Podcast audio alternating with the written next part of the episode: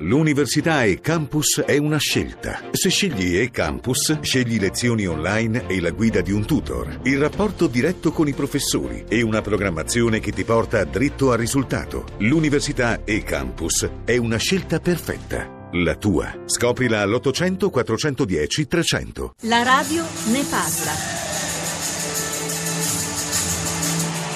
Ladies and gentlemen, welcome to Rio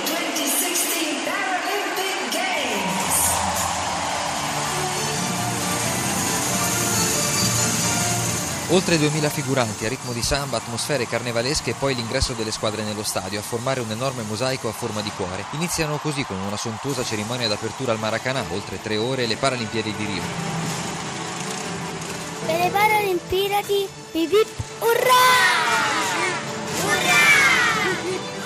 Se, se non hanno una gamba, un braccio, pos- possono andare alle Paralimpiadi. Sono Olimpiadi per le persone che hanno disabilità fisiche. Se una signora, un signore o un bambino anche non hanno mm, né braccia né gambe né piedi e hanno voglia di fare sport, possono allenarsi e andare a fare le Paralimpiadi.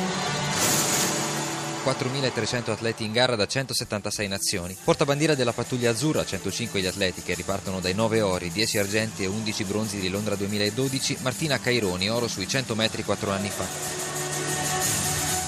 Non vuol dire che se non hanno una gamba o cose del genere stanno in carrozzella non possono fare niente, possono fare anche cose che gli altri non possono fare. Ho visto al mare una signora che non aveva una gamba, eppure stava lì a prendersi il sole sulla sdraio, quindi non significa che delle persone con disabilità non possono né andare al mare né, fa- né uscire di casa. Io al supermercato ho visto un signore senza braccio, mi ha salutato. La radio ne parla.